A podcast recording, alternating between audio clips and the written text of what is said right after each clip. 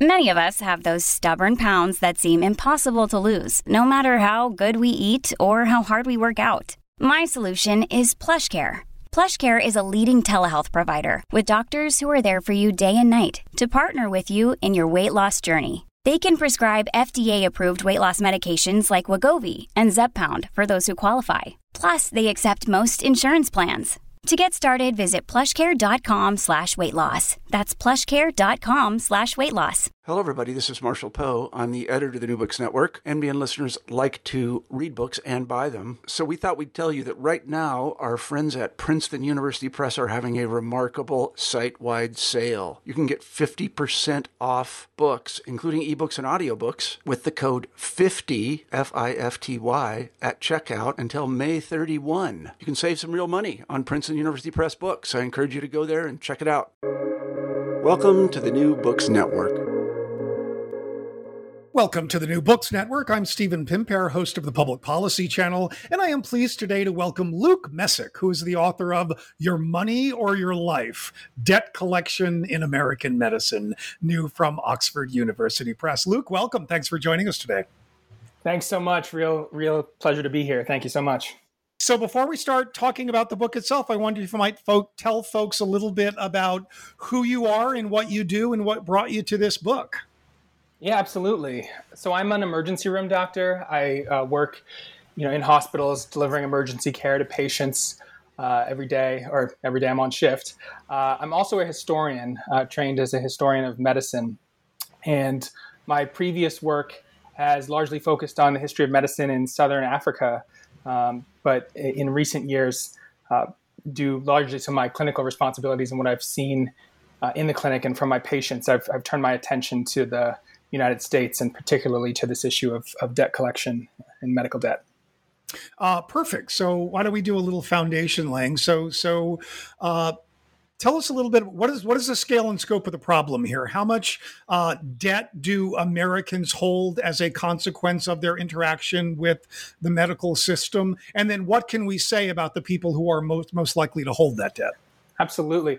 Some of it's hard to measure, to be honest. There's different measures of debt. You know, uh, are you talking about the debt that's in collections? Are you talking about the debt that people hold uh, to medical providers? Are you talking about the debt incur- incurred um, as a result of lost wages? Uh, but in general, uh, you know, some more recent estimates uh, say that uh, as many as 100 million Americans uh, owe medical and or dental uh, debt to their providers.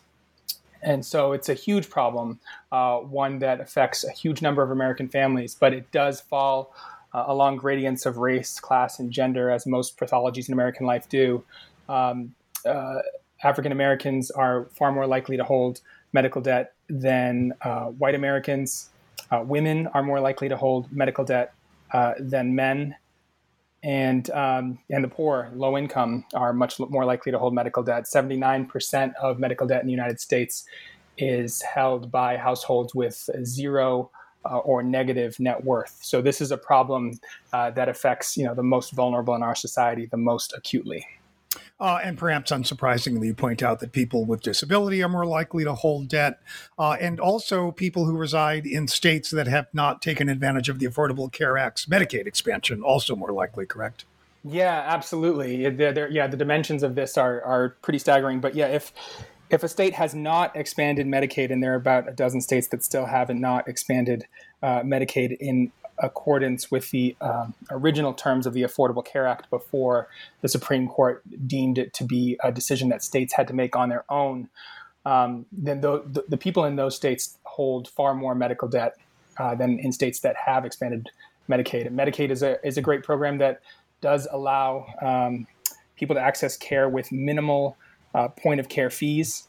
Uh, and these are folks who uh, are are living at low incomes. So if uh, if the qualifications are more stringent, as they are in states that haven't expanded Medicaid eligibility, then those folks uh, do do tend to carry far more medical debt. Uh, we might also point out you mentioned that women are more likely to carry medical debt, uh, and as you know, the that's a consequence of the fact that you're right that pregnancy and childbirth are the most common diagnoses for those with medical debt.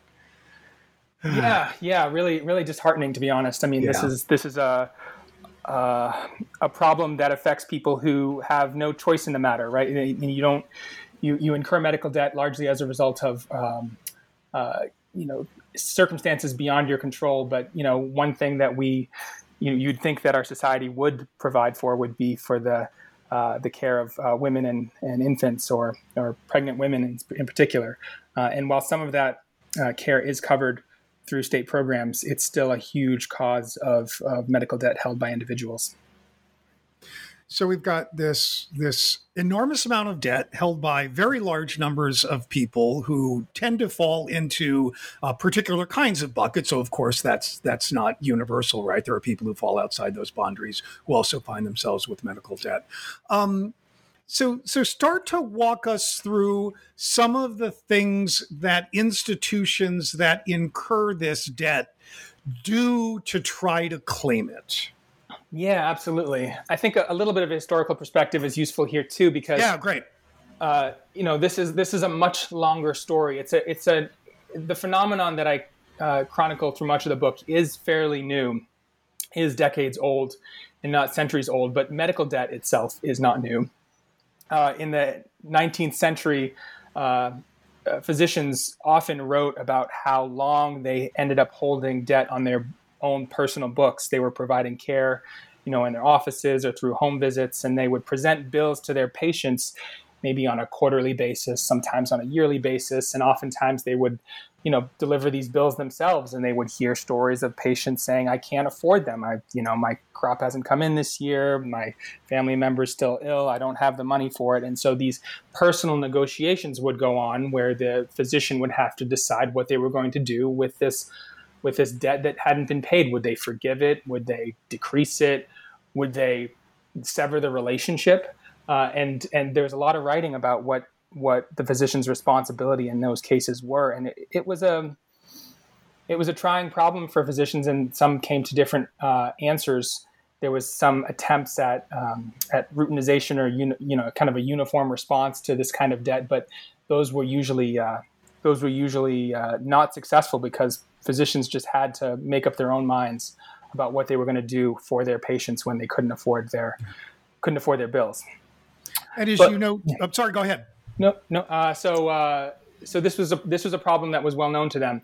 It began to change, though. You know, physicians begin to move into larger and larger practices. A lot of them begin to affiliate with hospitals. Hospitals themselves move from an almshouse model where uh, they are providing care largely for charitable cases to being centers where people would people who could afford to pay or might afford to pay would also seek care and so the expectation more and more became that if you seek care in a hospital you're not a charitable case but rather you are a paying patient either through insurance coverage or private means uh, and so uh, this became an issue not simply for doctors themselves, but for larger institutions. And those larger institutions more and more became uh, hospitals. Most hospitals in the United States are still uh, not for profit institutions. And so that became kind of the epicenter of this problem.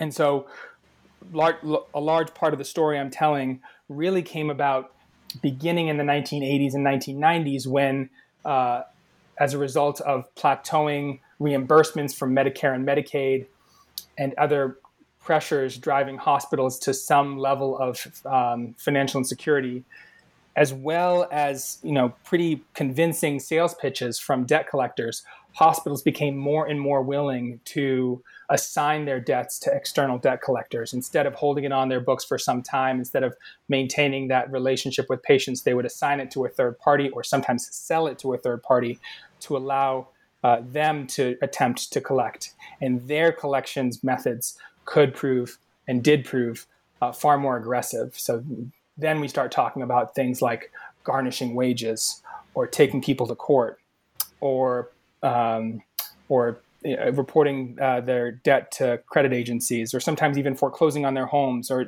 in some cases even uh, seeking the arrest of patients who didn't appear uh, at their court hearings so the, this is you know the era from the 80s to the 90s to still continuing today uh, when debt collection became much more impersonal and much more aggressive.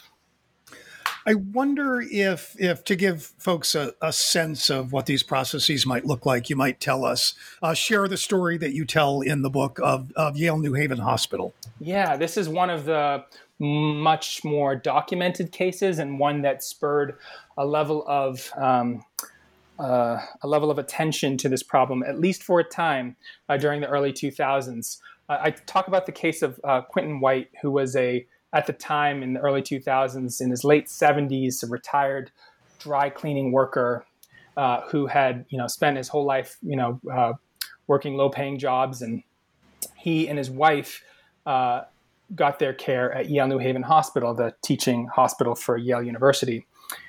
And 20 years before this episode, where I, in the early 2000s, so in the early 1980s, uh, Mrs. White had sought care at Yale New Haven Hospital twice in a year, and the debt incurred from that those visits, $16,000 initially, had ballooned over the course of the previous of the subsequent 20 years to $40,000 due to interest charged on his debt, even though Mr. White and Mrs. White had paid back the original amount that they had owed. He now owed $40,000 due to debt accrual.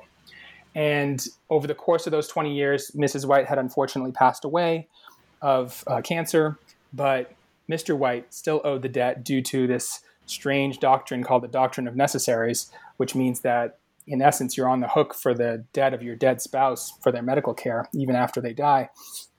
And so the hospital had seized Mr. White's bank account, they had placed a lien on his home, and they'd continued to collect from him uh, year after year, sometimes demanding increased payments, even as he was dealing with his own.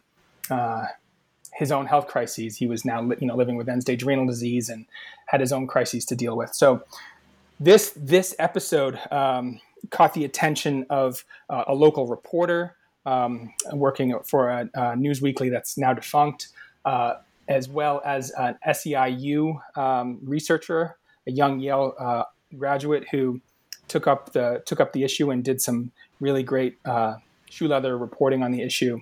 And then finally, the Wall Street Journal, which wrote a series of exposes on the practice at Yale and other hospitals. And that spurred a series of congressional hearings at which large hospital uh, uh, systems were made to testify before Congress, uh, as well as you know a lot more um, media attention to the problem. And so, for a time, state legislatures and uh, uh, and the Department of Health and Human Services had a lot of attention to this issue. Some new legislation was passed. And one would have hoped that this would have uh, curtailed the problem, but in the decades since, we've learned that, you know, in most places in the country, the the rates of uh, lawsuits against patients over unpaid medical debts have really not budged at all. In many cases, they've increased. And so this is a problem that's remained with us even through these, you know, ebbs and flows of media attention. So, I mean, it, to, to, to back up to Yale and that, that other case is just to underline this, that the, the, the story that you tell, that's, that's not a one-off, right? This is a widespread practice that affects large numbers of people ostensibly being served by the hospital, correct? Absolutely. You know, it varies from state to state and from hospital system to hospital system, but um, at least, you know, two thirds of uh, hospitals in a recent survey included in their uh, financial assistance policies that they would take some uh, level of aggressive collections actions or what, what are called extraordinary collection actions against patients in debt. And uh, you know these you know, these these can run the gamut from uh, you know selling debt to a third party to all the way to to taking a patient to court and seeking to foreclose on their their home. Uh, but it, this is a common practice. A recent survey in New uh, North Carolina found that thousands of patients there uh, had been sued by hospitals. Um, I myself found that my own hospital, uh, where I did my residency training, uh, was suing patients, hundreds of patients a year, who could not, you know, pay their medical debts back. And these are not, you know, these are not patients who, in general, you know, could readily pay back their bills should they. Right. It's not as if they're sitting on the money and are just refusing to turn it over. Exactly. These are folks like Mr. White, who is not an exemplary case, who you know live on low incomes and uh, are dealing with health crises of their own, uh, and you know can ill afford to be spending any of this money paying back their hospital's bills, much much less the thousands of dollars they're being asked to pay. So, it it can you talk you, you talked earlier a little bit about about selling debt and the debt collection industry can you give folks just sort of an overview of of who are maybe the key players and and what are the practices that they engage in and and how successful have efforts been to try to regulate their behavior yeah, this is a really interesting industry, and it's one that, to be honest, I didn't know much about as a physician. You know, it's one of these it's one of these middlemen in the in the health financing process that we just don't learn much about. Uh, and if you work in health uh, healthcare financial management, then you know a lot about them because they're constantly at your doorstep trying to sell their sell their services, get you to assign them their, assign that your debt to them or sell your debt to them. Um, but the rest of us, you know, those of us providing care every day, really don't hear much about them unless a, a patient brings them up.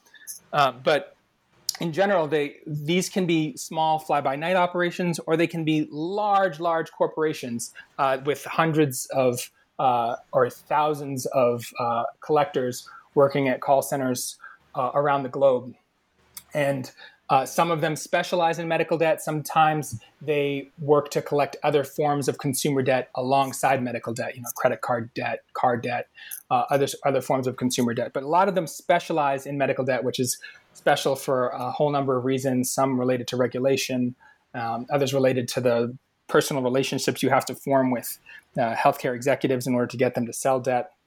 Uh, but but these these corporations or these companies um, you know they they live and die on the uh, ability to collect from patients, uh, and so they are willing often to do things that uh, hospitals historically weren't willing to do, and so when patients aren't able to pay, uh, you know, after a certain period by federal regulation, then it's kind of open season, and then they, these uh, extraordinary collection actions can can be taken, and so you know they'll they'll be summoned to court.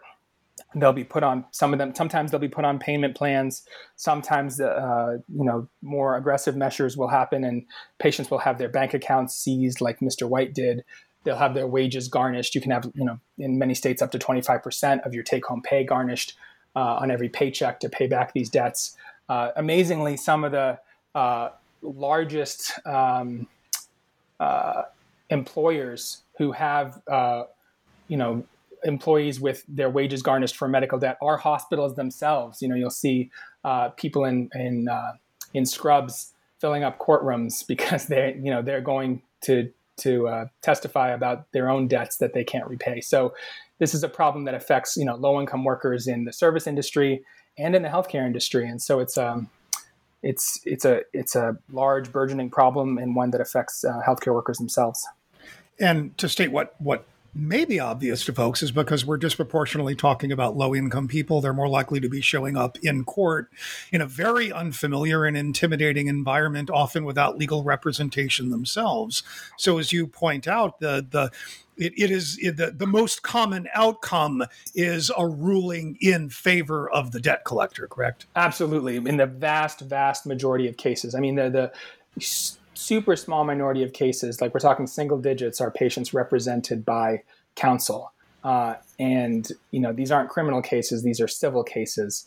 Although it can rise to the level of, of criminal uh, contempt if patients don't uh, don't appear. Well, you talk hearings. about cases in which someone inadvertently fails to show up for a court date and is arrested yes. and incarcerated. Yes. So so so this is this is another issue, and it's called uh, the the problem of a body attachment. The ACLU has done great work on this, and it's an amazing problem that I didn't, and terrible problem that I didn't even know existed until I started doing this research. But yeah, if you don't appear for a post judgment hearing to determine how many assets you actually have that can be seized in order to pay this debt, if you don't show up for that court hearing, maybe you didn't receive the summons, maybe you couldn't go, maybe you're, you know, maybe you're depressed and you don't show up uh. You think there's no point, right?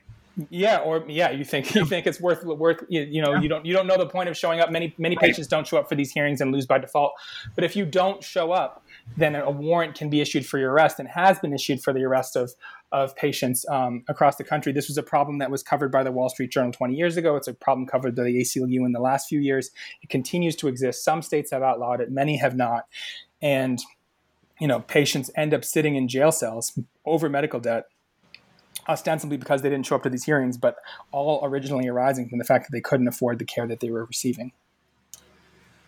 So one of the things that that most surprised me is that that you argue that that this is not a particularly profitable enterprise for hospitals to be engaged in in the first place. No matter which of these paths they take, they wind up not recovering much by way of money. Yes. Yeah, absolutely. And this was pretty amazing too. And you know, I'm not the first one to to note this. I mean, there's a book called The Price We Pay by Marty Makary, who's a surgeon at Johns Hopkins, who has a few chapters devoted to this problem as well. And he he conducted some studies in Virginia where he looked at the hospitals who conducted the most uh, lawsuits, who, who, who filed the most lawsuits against patients. And the one that filed the very most lawsuits against patients uh, to collect on debts ended up garnering something like 0.2% of uh, annual revenue through the practice. It's not, you know, this isn't a large amount of money that they're ever getting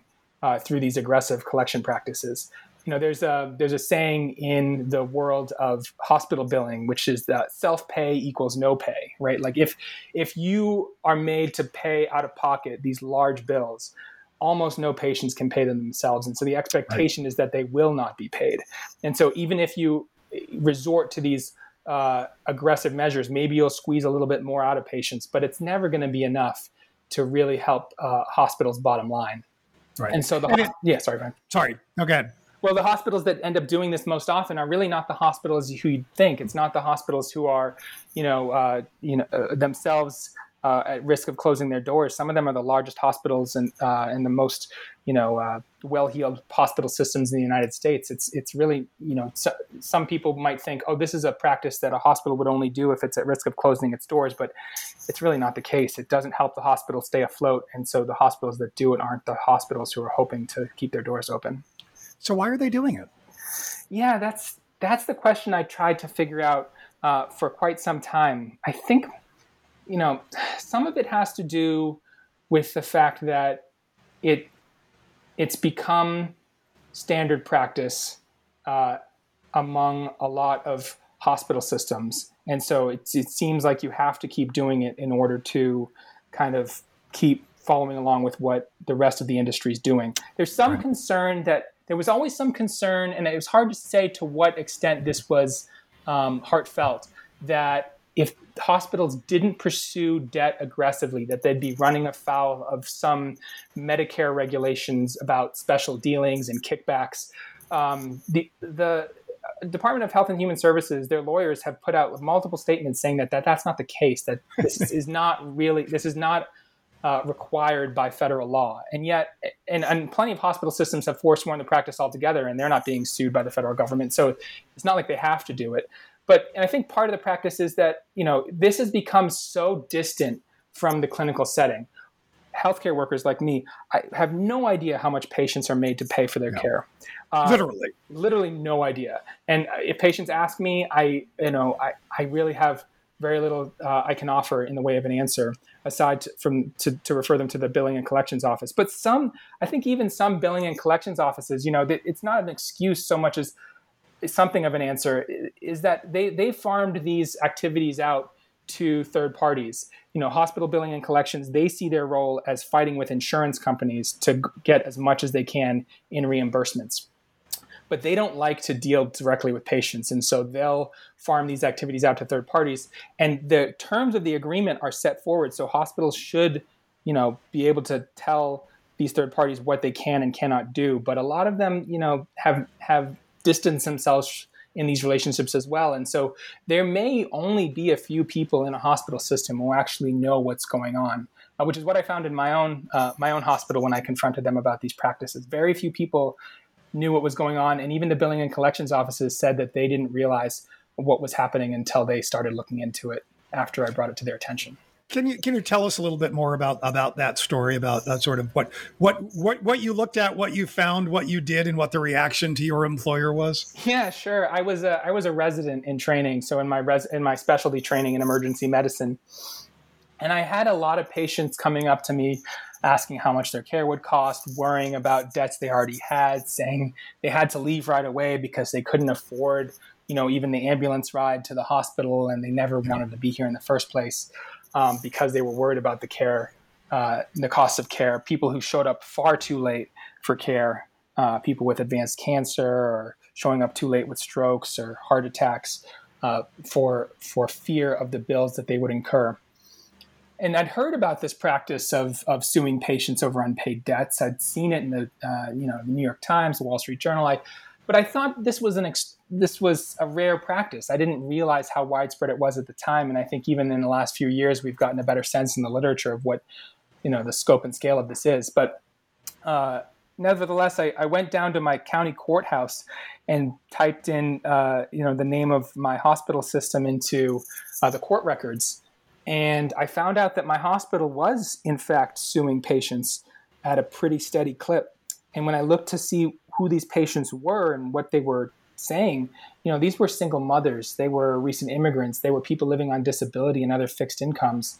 Uh, they were not patients who could afford to pay the bill that they were being presented, often a couple thousand dollars. And so they were entering, you know, into, you know, they, they were losing by default in these judgments because they didn't show up to their court dates, and then they were having their wages garnished or signing up for these payment plans that they could ill afford that would take them years and years to ever pay back. If they didn't pay them back, they would be uh, made to pay double digit, digit interest rates on the debt. And so I, I, I um, was pretty ashamed to see that this was going on and pretty shocked. I ended up writing a, a short piece in a, a, local blog about it, and then very shortly thereafter got a notification from my my uh, superiors at the hospital that I, I really needed to have some meetings with some people. Um, they were none too happy with what I'd done. First of all, because I hadn't approached them directly, I was afraid that they wouldn't pay attention if I did.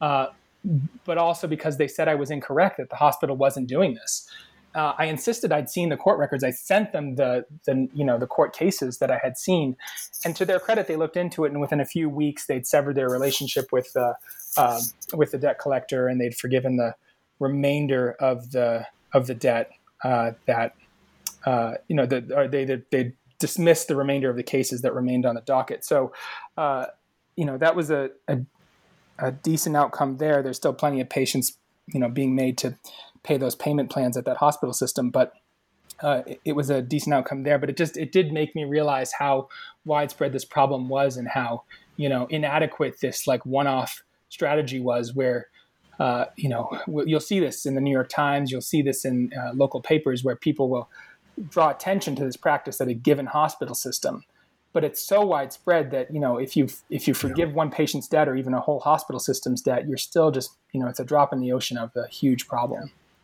um, I don't want to get you into any trouble, so you can refuse to answer this question. But do you do you take that hospital at their word that they really didn't know what was going on?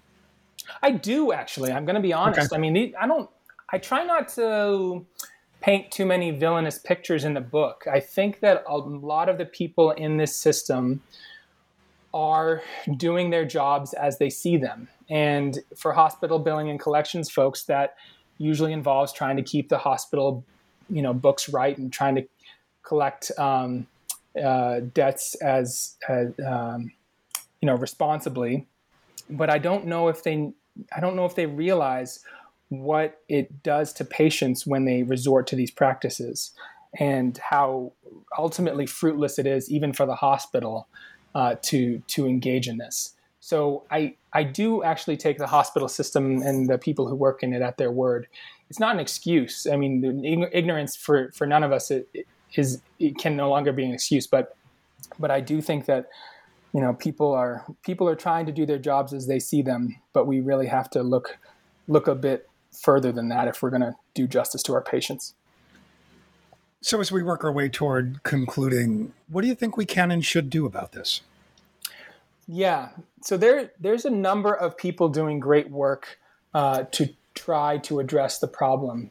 Anything from charitable efforts to radical reimagining.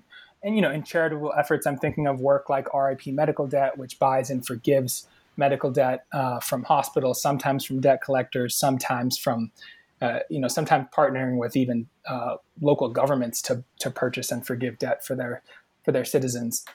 And that's an interesting practice, but you know, it does not uh, end the system. In fact, it, it in some ways lines the pockets of the people profiting right. from debt collection itself and kind of perpetuates the problem uh, in a way. And so it's it's garnered some, I think, deserved critique, even as it does provide, you know, mm, relief to individual patients. And it's hard to it's hard to argue against that in a certain way.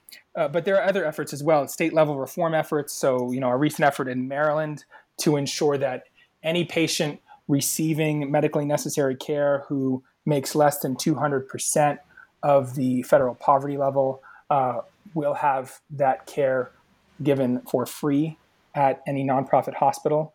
Um, and other efforts to make sure that patients can and do apply for charity care where it's on offer. You know, this is a problem where you know, hospitals have made it onerously difficult to apply for charity care, uh, requiring them to submit all uh, manner of forms, sometimes to tell them if they have any GoFundMe accounts to to, to pay for their care, uh, all sorts of things that you know patients who are sick and um, uh, and and poor can can ill afford to do. And so there's there's easier ways to do this. Things like presumptive eligibility software that hospitals like Oregon Health and Sciences University have used to qualify patients for right. charity care at the point of care. So when they walk in the door, they are told you will not be made to pay for this. And, this is like if, if someone is already, say, on uh, uh, food stamps or WIC, they uh, have already qualified meeting certain criteria. So we just use that judgment to conclude about their income and process them accordingly, right? Exactly. There's other there's other algorithms that can be used as well. You know, drawing on a soft credit report, things like that. But a soft pull on a credit report. But but yes, this these are these are systems designed to say that you would likely already qualify for our income criteria, and therefore we're not going to charge you. Um, but there's larger scale uh, solutions as well. I mean, a lot of the people who pointed to this problem uh, for decades uh, have, you know, have turned to saying, you know, single payer healthcare really is the only answer to this problem. In, in, until patients are not expected to pay at the point of care for their care, until care is paid for by, you know, progressive taxation, then debt is going to continue to build. And so all these well-meaning efforts to forgive debt or mitigate debt are really just, you know, um, are really just, you know, temporary uh, band-aid solutions for individuals until we stop the flow of debt. You're listening to the Public Policy Channel of the New Books Network, and we have been speaking with Luke Messac, author of Your Money or Your Life Debt Collection in American Medicine from Oxford University Press. Uh, a, a terrific and absolutely infuriating book. Thank you so much for joining us, Luke. Thanks so much, Stephen. I really appreciate it.